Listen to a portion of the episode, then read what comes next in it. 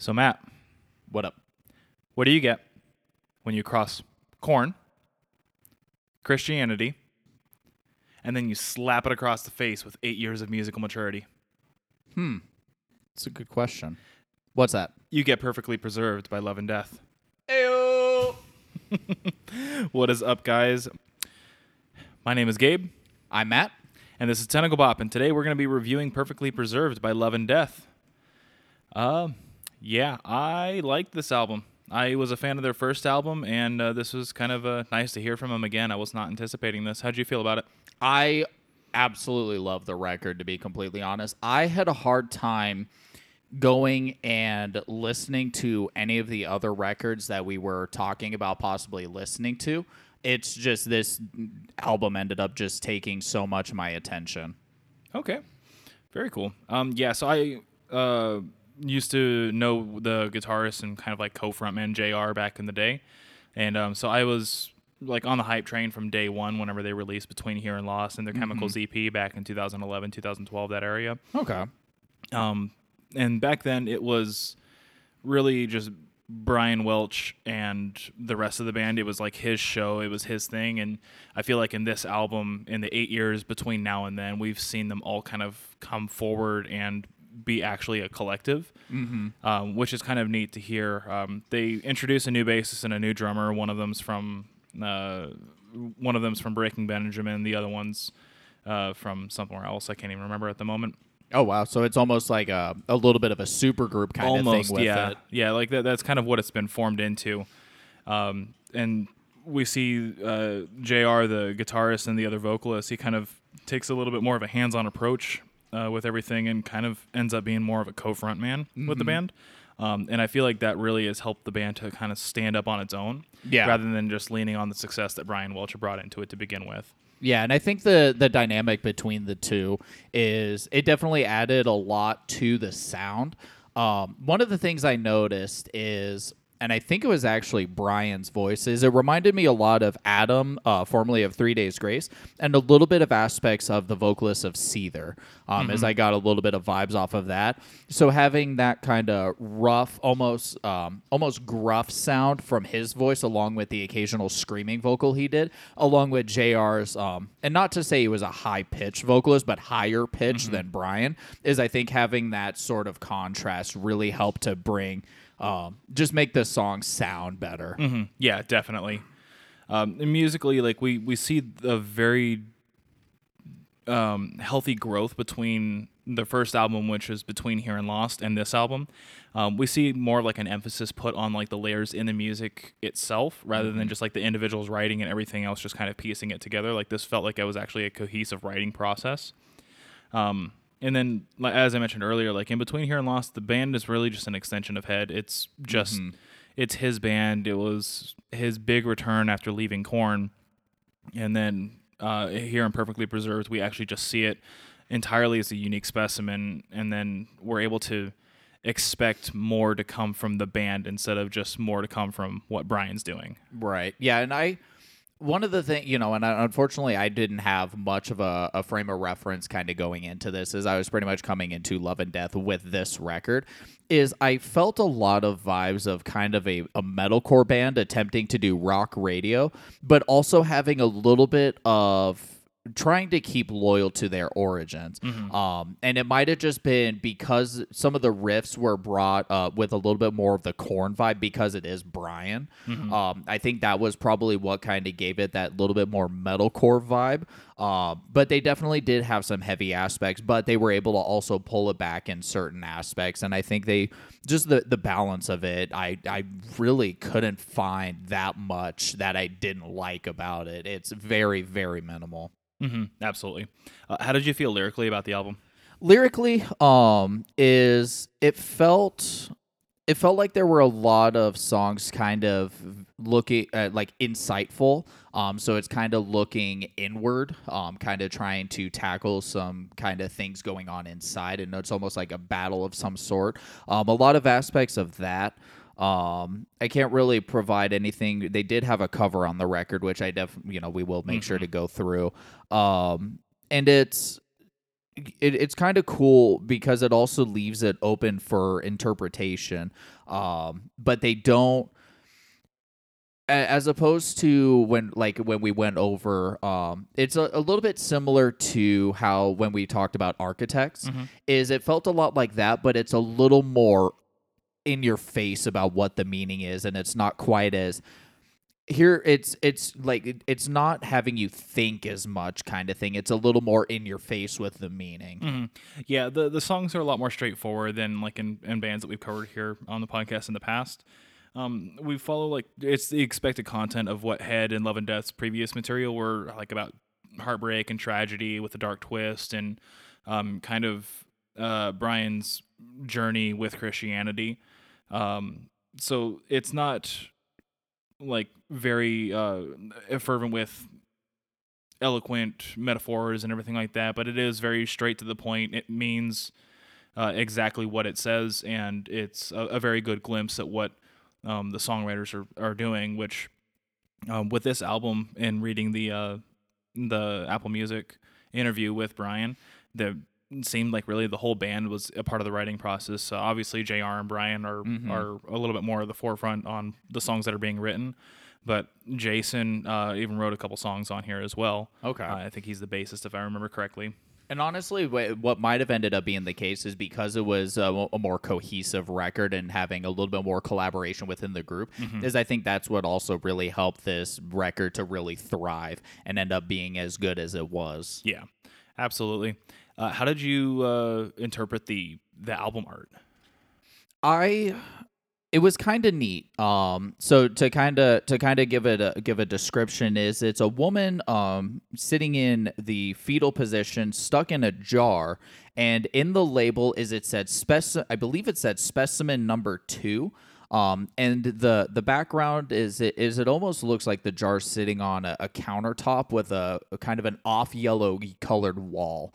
Um, and especially after looking at the vote or at the lyrics of the record is it almost seems like the um it almost doesn't seem like it really has a tie into it. The only thing that I could think of maybe is the fact that it's because it's such a kind of inward or uh, introspective record is it's kind of trying to go at this idea like this is the story of this specific specimen um, being the self. And then the specimen number two may indicate because it is their second full length um, and that, that's just kind of taking it at face value and then a little bit of the lyrics is that's kind of what i got out of it Yeah, well, I, I took the interpretation a little bit differently. Um, so like obviously with that description, it's uh kind of uh almost eh, not I wouldn't say morbid, but at the same time, it's kind of a little bit of a haunting image. Like Yeah. the, the fact that somebody would be preserved in what is presumably formaldehyde. yeah um, to be preserved in that in that format. Um, the way that I looked at it in reading some more interviews with Brian, I forget which source. I think it was Kerrang or uh, uh, Loudwire, but he was discussing how when he had um, first left Korn and first converted to Christianity, he kind of went a little bit too heavy into it and became more of an obsession for him instead of it being a, a healthy transition. He went so far into it that he burned a lot of bridges as well.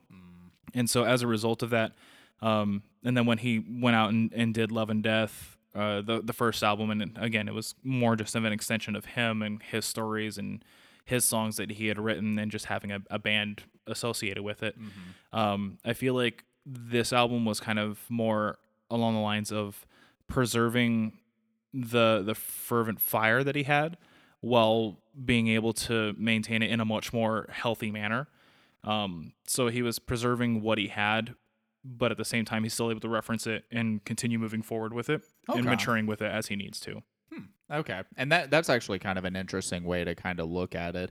Um, and honestly, just be you know, it, it sounds like you had kind of looked into a few more things about you know kind of the, some of the backstory and kind of going into the record. I didn't really have that insight, so that may have also provided kind of your perspective on it. Yeah, the uh, the number two uh, specimen number two, I probably would associate that to it being the second record. Um, I don't know that for sure, but that would- that would personally would be. It's a, it, it yeah. seems like a likely candidate Yeah. for what it was. So yeah, no, I can get behind that. Cool. Well, let's uh, go ahead and start jumping into the uh, overall breakdown of the tracks on the album. Uh, starting off, we have Infamy, which is going to be a, a, very quiet, uh, low, uh, like ramping kind of track. What did you feel mm-hmm. about that?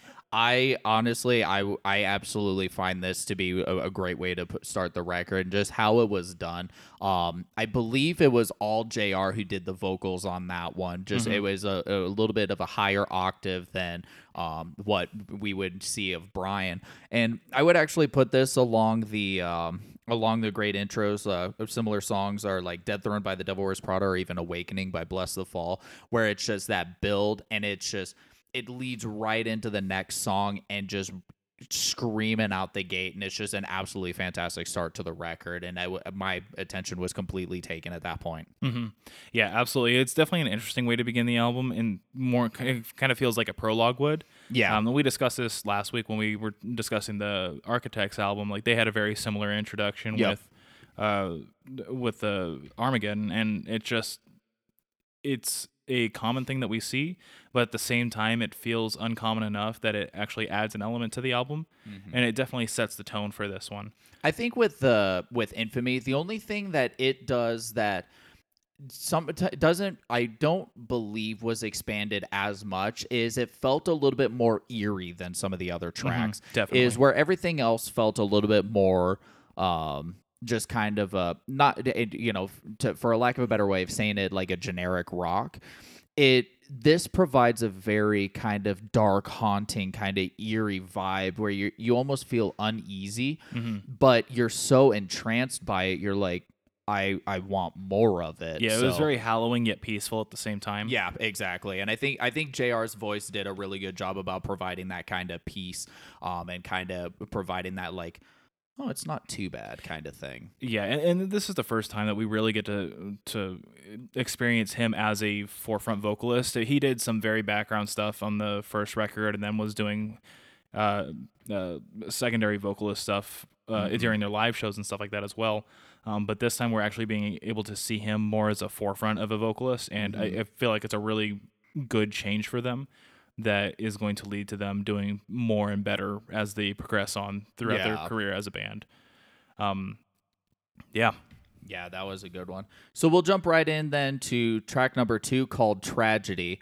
Um, and honestly, this just sets the stage for how the rest of the record's going to go. You're going to start to kind of see the um, sort of formula that they're going to run with. Um, but they definitely go and kind of take that formula, but they are able to diverge off of it so it doesn't just sound like copy and pasted songs all the way through. Mm-hmm. Yeah, th- this very much feels like a song that would have come off of Be- Between Here and Lost. Okay. Um, just all the way through it, it features Head's voice almost exclusively um, in the the dissonant riff, riffs that he and uh, Jr. compose uh, it, it's a solid start to the album after Infamy, and it's a good indication of like what's to come. Like you had said, it really sets the tone well for the rest mm-hmm. of the album, and that ending breakdown slaps. It was. Oh. Yeah, that breakdown was definitely a really big note on yeah. on that one. Yeah, and he, he just it, comes down with that "Feed me," and then just breaks yep. down and just like slows down and continues to slow down. And I just I can imagine that just being just a head crusher in a pit. Mm. Yeah, no, that I feel like the a really good way to start a show would probably be doing infamy going right into tragedy. I think that would be a really good way to start a show. Absolutely. Yeah. And then um, it goes into Down, which uh, is my f- second favorite song on the album. Um, it was technically the first single on the album, but technically the 2nd mm-hmm. um, the first single on the album was Lo Lamento, which we'll get to here in a bit.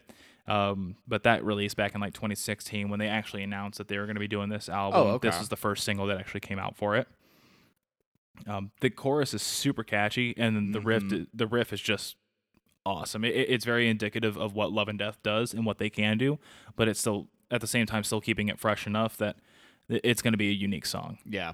I and it, so funny enough is actually after you and I had sat down and started talking about the records that we wanted to go over is right after it was maybe within a couple of days is I actually heard this on the radio and I was sitting there and at the beginning is it's just the the chorus and it's just really soft and you can kind of hear that it almost was like there were some effects on it. And I was sitting there and I was like is Adam, formerly of Three Days Grace, is he in a new band?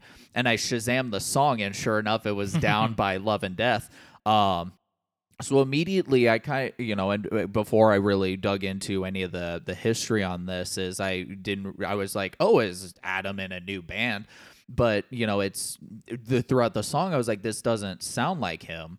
Um, so that was that ended up being my first exposure, and I really ended up liking this song. This one probably is the probably most memorable song on the record. Um, I don't know how I would place it at, in regards to favorites. It would definitely be top three, though. Mm-hmm. Absolutely. Um, that being said, I'm pretty sure we both agree on this next one. Uh, their cover of "Let Me Love You," that originally by DJ Snake and Justin Bieber, best song on the record. Absolutely, and the here's the thing with this the, this cover I love the song so much. I hate that it's on the record. And the reason I say that is because it takes so much of the attention on the record that it almost feels like everything else doesn't quite hit it in a way. Yeah. Um and if I feel like if Love and Death would have actually just released this as a single separate from the record, is I think that would have ended up just being the better move.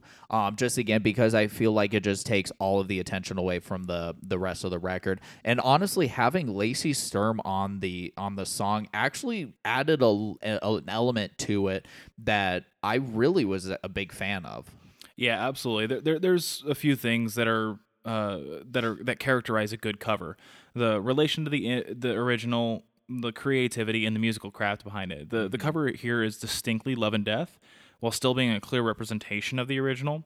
Um, it's leaps and bounds ahead of their first cover, which they did "Whip It" by Devo on their first album. Okay. And uh, I personally wasn't a fan of it. I a I hate the original song, and b just it was a very weird song for them to cover. Mm-hmm. I I respect them for trying it, and I know some people do enjoy that. It just personally wasn't for me, but this one here was just phenomenal, and it really kind of shows off what Jr. is capable of doing with vocals. Yeah, because this is almost exclusively him outside of the the featuring from Lacey Sturm, which, right? Again, like you said, added a different element to it, but was a good element to it. Yeah, and I think especially when they at the end where Lacey and Jr. kind of trade off because you hear Jr. coming with the "I don't you give up," and you hear Lacey coming with the "na na na" bit. Yeah.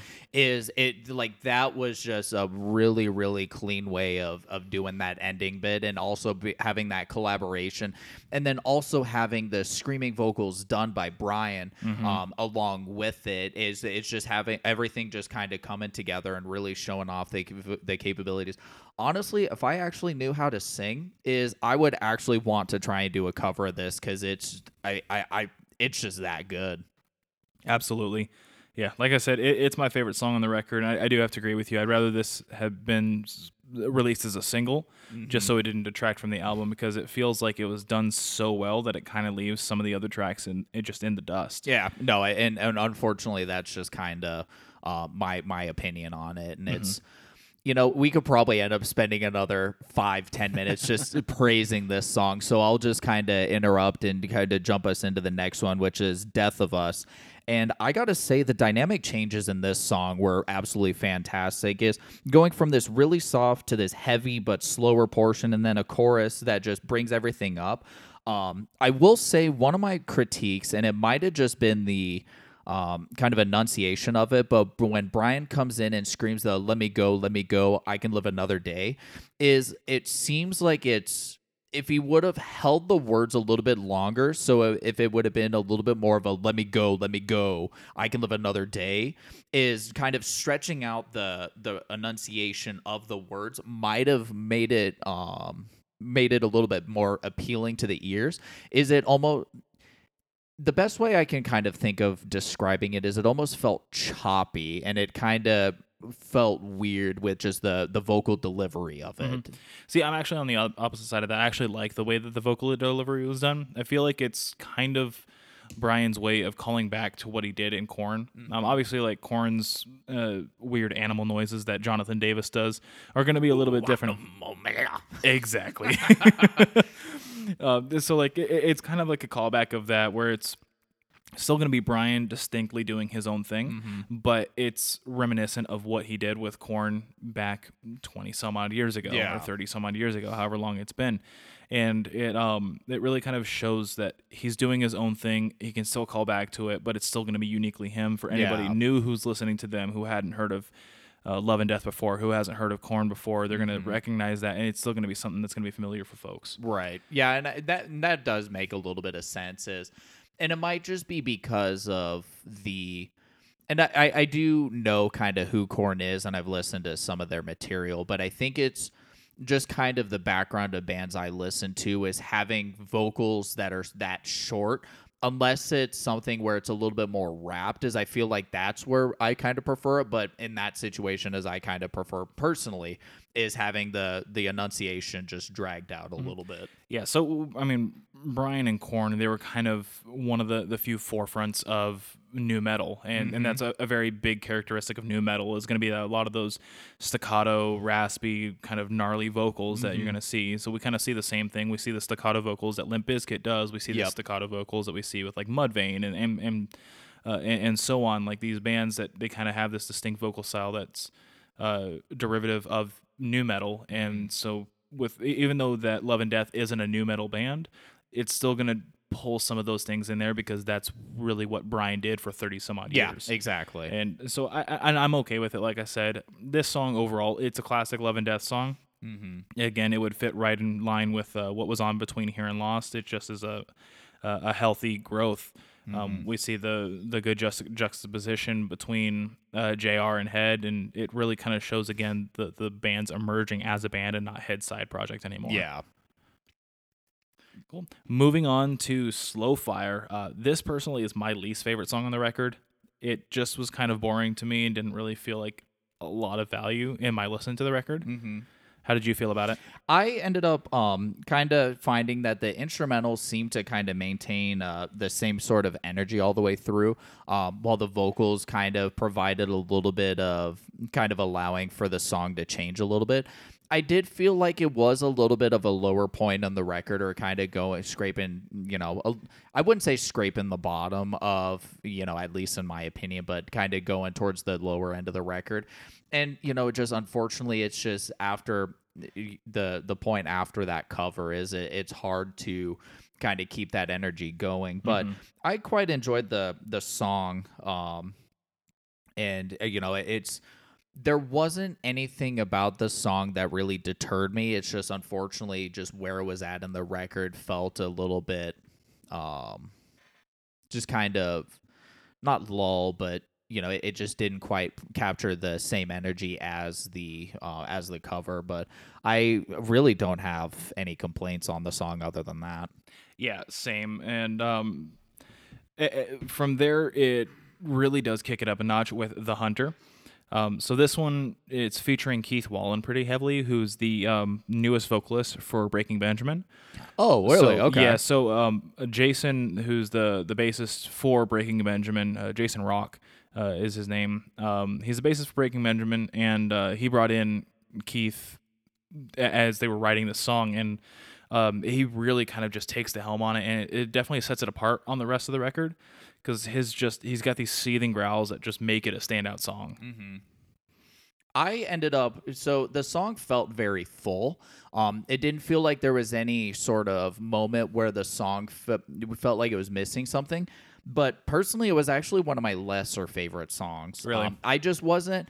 I don't know what it was. I can't really put my finger on it, but it's just listening listening through the song is there wasn't there wasn't anything that really sc- was screaming out to me saying this song is absolutely fantastic. There, it just didn't really have that kind of vibe for me.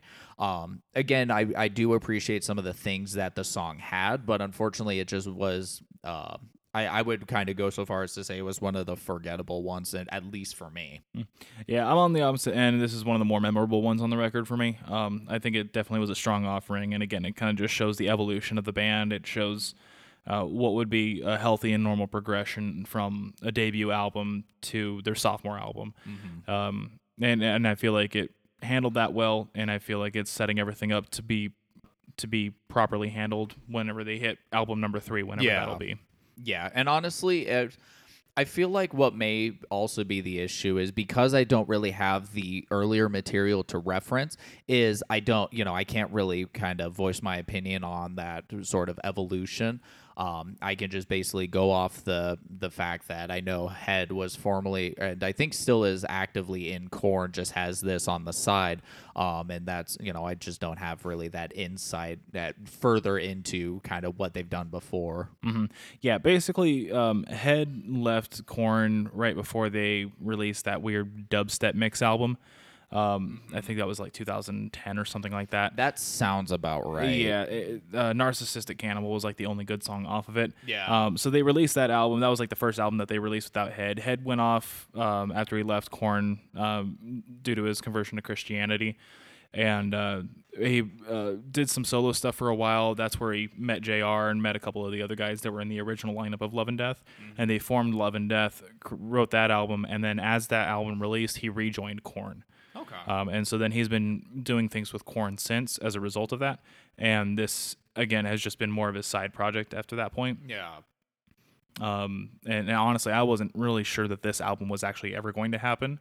I thought it was going to be kind of more it- just a one and done kind of thing. Yeah, and especially if the the first single was released back in 2016 Mm-hmm. or you know around that time, and it took this long, as I can completely understand that. Is that even I would like- definitely be scared myself. Yeah, because even then, after that, I mean, the Between Here and Lost came out in 2012, 2013, somewhere in there. Okay. And so it was going to be another three, four years before we get any new music or any inkling of an idea that they're going to be doing anything.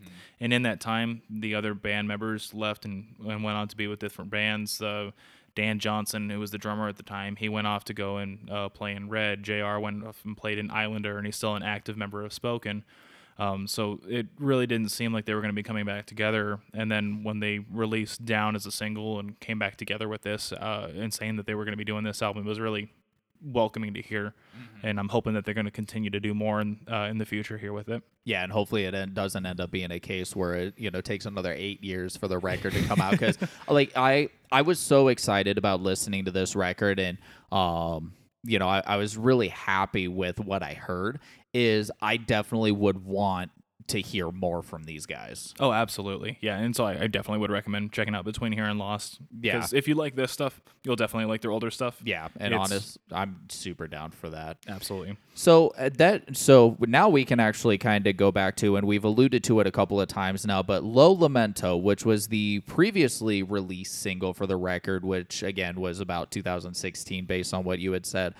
Um, the first thing that I made a note of is the opening riff is that it's just a slapper, and I Oh, think yeah. you you definitely see. I think this is where you really see Head kind of do what he does and do well. And you definitely get that kind of Korn vibe because of just what that riff is. Um, another piece of evidence here, they're just showing the band can go from soft verses to the more soaring choruses and just do it really well. Um, and this is kind of a similar thing to what Architects was when we reviewed that last week. Is you see that there are some bands that are able to take these this kind of new direction that a lot of bands are now starting to push into with these softer verses and then going into the big choruses. There are some bands that can do it well. There are some bands that just can't do it well. Love and Death is one of the bands that can do this really, really well, and they prove it multiple times in this record. Mhm. Absolutely. Like th- th- they did a really good job of balancing between the softer lower parts and the verses, and then that just hard hitting groove in the intro, those soaring choruses. It's it's one of my favorite choruses on the album. Um, even though it's not like really a favorite song of mine, like the the chorus itself was just had just this element to it that just is one of those things that you constantly being uh, singing along to Yeah. for however long to come. Yeah, and I honestly the I really enjoyed the melody of the chorus as well. It just wasn't as catchy as Down. I found the the chorus of Down being stuck in my head the most. Um, but the melody on this one was really good, and I think that was a, a good just a choice for having as a, a single to kind of introduce it. Um, I don't know if it just all the songs kind of came after this one, or you know how, where this came in the the writing process, but it's a good introduction for the record and kind of a good teaser. hmm absolutely. Um, moving on, we uh, get into Affliction. Uh, this is another one of my top songs on the album. The chorus just hits different. Hmm Yeah, and I, I think this may end up taking the spot as probably the heaviest song on the record.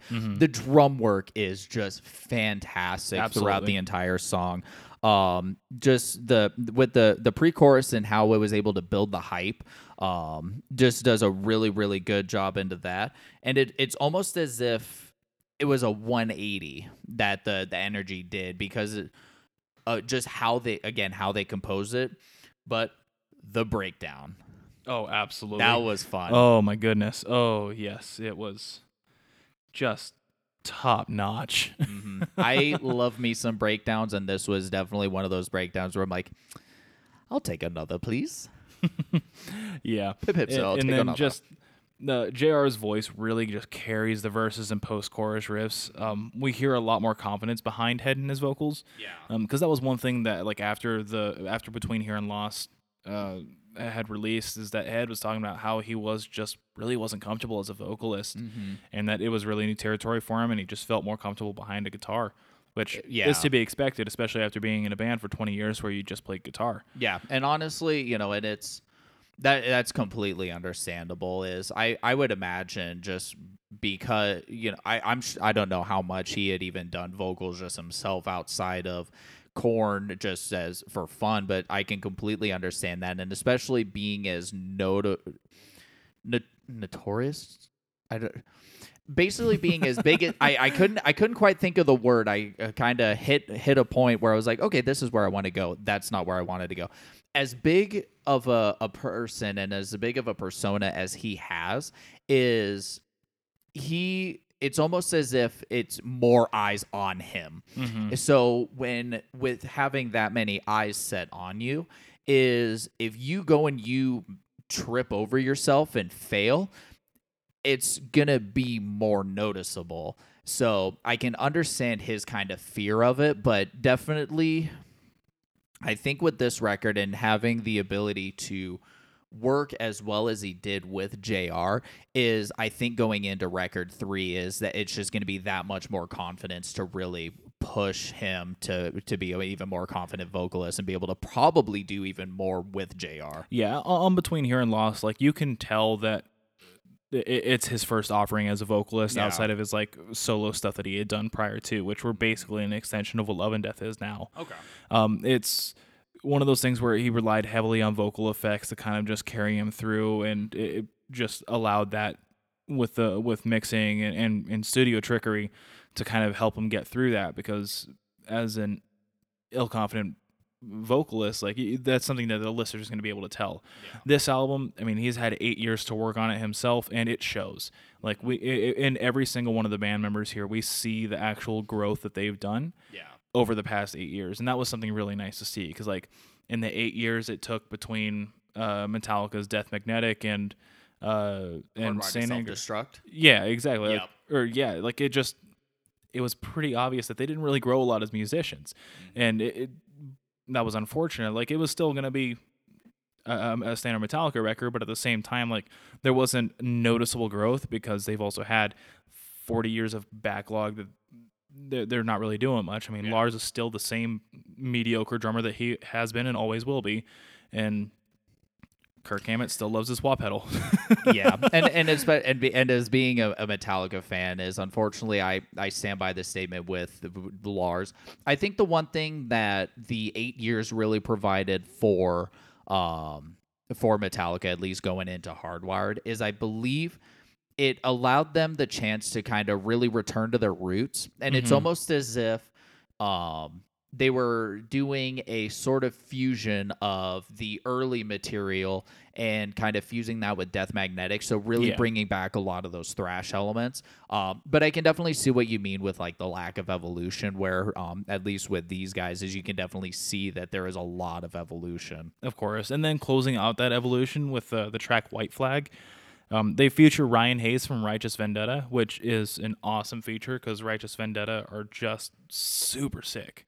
Okay. Um, I definitely recommend them. They're going to be kind of in that same vein of um, like your Christian metal core, especially like right there in the like early 2010s. Um, so they're right up there with like Phinehas, uh, uh, in the midst of lions, those kind of guys. Um, so a really solid band. It was a really cool to see him get featured, and I didn't, honestly didn't even know that they were still doing anything and it's a just a great closer to the album. Um, how did you feel about it? I honestly the the the whole groove in the chorus of the song was absolutely fantastic. Um, unfortunately, there was something about the song that just left me wanting more. Um, and it might just be because of how much I enjoyed the record. Um, and this song being the way it closes is it, it just it didn't feel like it should have been the way the record closed. I think I, I think it's just that want for more love and death is I just I it's almost as if I didn't want the record to be done Mm-hmm. and that may have kind of be where I'm at um but the the chorus and the uh, the groove of it were absolutely fantastic and again continuing what they've done really well throughout the entire record Yeah, the the the bridge vocals that were that, that was where um, Ryan was featured. They were just disgusting, and it was fantastic. Like I just it it was really nice to kind of hear him get that uh, dirty and disgusting and grungy with it. Like it just it, it was a really solid way to like end off the song, and then like Yeah. it goes back into that final chorus, and then it just kind of ends the song. And I understand what you mean, kind of like leaving you wanting a little bit more, just because it was so good that it almost feels like it needs another track just to f- give a final cool down. And ten tracks on an album is pretty low, and I, I, I I can understand that. Um, especially in a world where most albums anymore are going to be 11 to 13 tracks. Yeah, and that's about standard. And I think honestly, I think because we had the sort of prologue type track in Infamy, is if they had something that was a little bit more of an epilogue, kind of like what the last track for the Architects record was, for example, um, it would be a, a little bit better of a way to close, um, at least in my opinion. But you know, overall, it's the the record was absolutely fantastic. Um, and honestly, I think that might end up being a good way to kind of go into our rating system where we rate on a scale of one to eight tentacles, with one being absolutely trash and eight being just the hottest thing since sliced bread. Gabe, what's your Uh, rating? I, I gotta say, I gotta give this about a seven. Like it's not, it's not perfection. Uh, it wouldn't, it's not worthy of an eight, but at the same time, like the, the all, all the songs on there, like they're still they have value to them, with exception of Slow Fire, really for me. But they have some sort of value to them. There's still songs that are gonna be memorable, songs that I would want to listen to again, and um, overall is gonna be something that I would go back and listen to again multiple times in the future. After I decompress after the 20 some odd times that I've listened to it now. That's completely fair. And honestly, I'm gonna have to rate it the exact same seven out of eight. Is um, the only critique, the biggest critique that I have, um, and th- this is even this isn't even a, a big critique is. There felt like it was a little bit of an over reliance on a formula. Um, the thing is, is their formula that they used was a really good formula. It was absolutely fantastic. Um, it, it's from the first time I listened to the record, it was a pleasure, and every time afterwards was an absolute pleasure. This is a record that I plan to come back to, and maybe not even listen to critically, but it's just out, just go back and just listen to just in general and just enjoy. Um, so seven out of eight, I will willingly listen to this record, and of the records we've reviewed so far, this is my favorite one. Yeah, absolutely.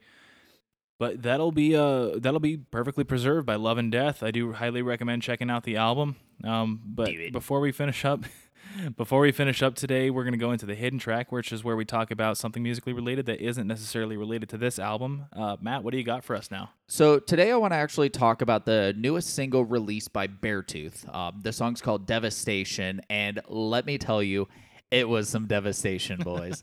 so this one is um, kind of a. It feels a lot more like a callback to early Beartooth. Talking, we're talking the original EP as well as the first record, and I believe the EP was the Sick EP, and then the first record being Disgusting. Yep. Um, and it just goes back to the uh, metalcore vibe that they had, but it felt a lot more like a hardcore band, tr- a, lot more hardcore elements and a lot more punk. Um, and it was just heavy. It was really good. Caleb coming back to just the really hard screaming vocal, uh, but having the really big chorus. So an absolute banger of a track. Yeah, and I I, I would gotta say mine's gonna be the same thing um, because they released a new track called "The Past Is Dead," um, which is also great. It's going to be they're, the both of the songs are going to be on their upcoming record called Below, which is going to be releasing sometime in June, which we will absolutely be discussing when that time comes. Yes, we will. Um, but that that song or that that album seems like it's just going to be a fantastic album just based off of those two. Uh, again, same thing. Like it just seems like they're calling back to their early days of Sick and Disgusting, and and I was a huge fan whenever they first started. I've always liked Caleb Shomo back when he was back in Attack Attack. Um, and I kind of just followed him along since. He's been among my favorite frontmen in uh, modern day metalcore, and that's going to be something that I, I I'm really happy that they're going to be moving back to that, especially Yeah. after they've done like the past couple albums, which is, have been good, but they're just more radio rock good. Yeah, and it, they definitely they just have they just didn't quite have the same bite like sick and disgusting did have. Um, and they they definitely like you said they did have a lot of really good elements with those last two records, but unfortunately it just didn't quite have the same weight to them. Yeah. Um, but seeing Caleb kind of coming back to that gives me a lot of hope. Um, but I'm also trying to just keep it so I I don't go into it and have the bar set so high that I end up being disappointed. I just don't want that to end up being the case. So uh, I'm gonna just try and kind of temper my expectations, just so you know, just so that way if they end up over exceeding, is that then it just provides me that kind of joy. But you know, I'm not gonna sit there feeling completely just bummed out. You know. See, unfortunately, I'm going to try and do the same, and I'm probably going to fail because my hopes are already super high for this album, which my hopes have been high for every Beartooth album. Uh, and when they came out with Disgusting, my uh, my expectations were exceeded at that point. Oh, 100%. and then when they came out with subsequent albums, it just like they had the few singles on there that were really good, and then it just felt like it didn't really quite meet meet up with that, with their with that debut there. And um, and until I'm ready to scream along with something like uh like beaten in lips or uh, Mhm. the line, uh, it's I, I'm I'm gonna have the expectations for it, and I'm really hoping that they meet it this time. So hopefully we don't end up being sad boys. Yes. cool. But that is all that we have for you guys today. We appreciate you tuning in. Please give us a like, comment, subscribe, rate us on iTunes, Spotify, or wherever it is that you listen to your podcast. And uh, in the meantime, we will see you later. Till the next time, y'all.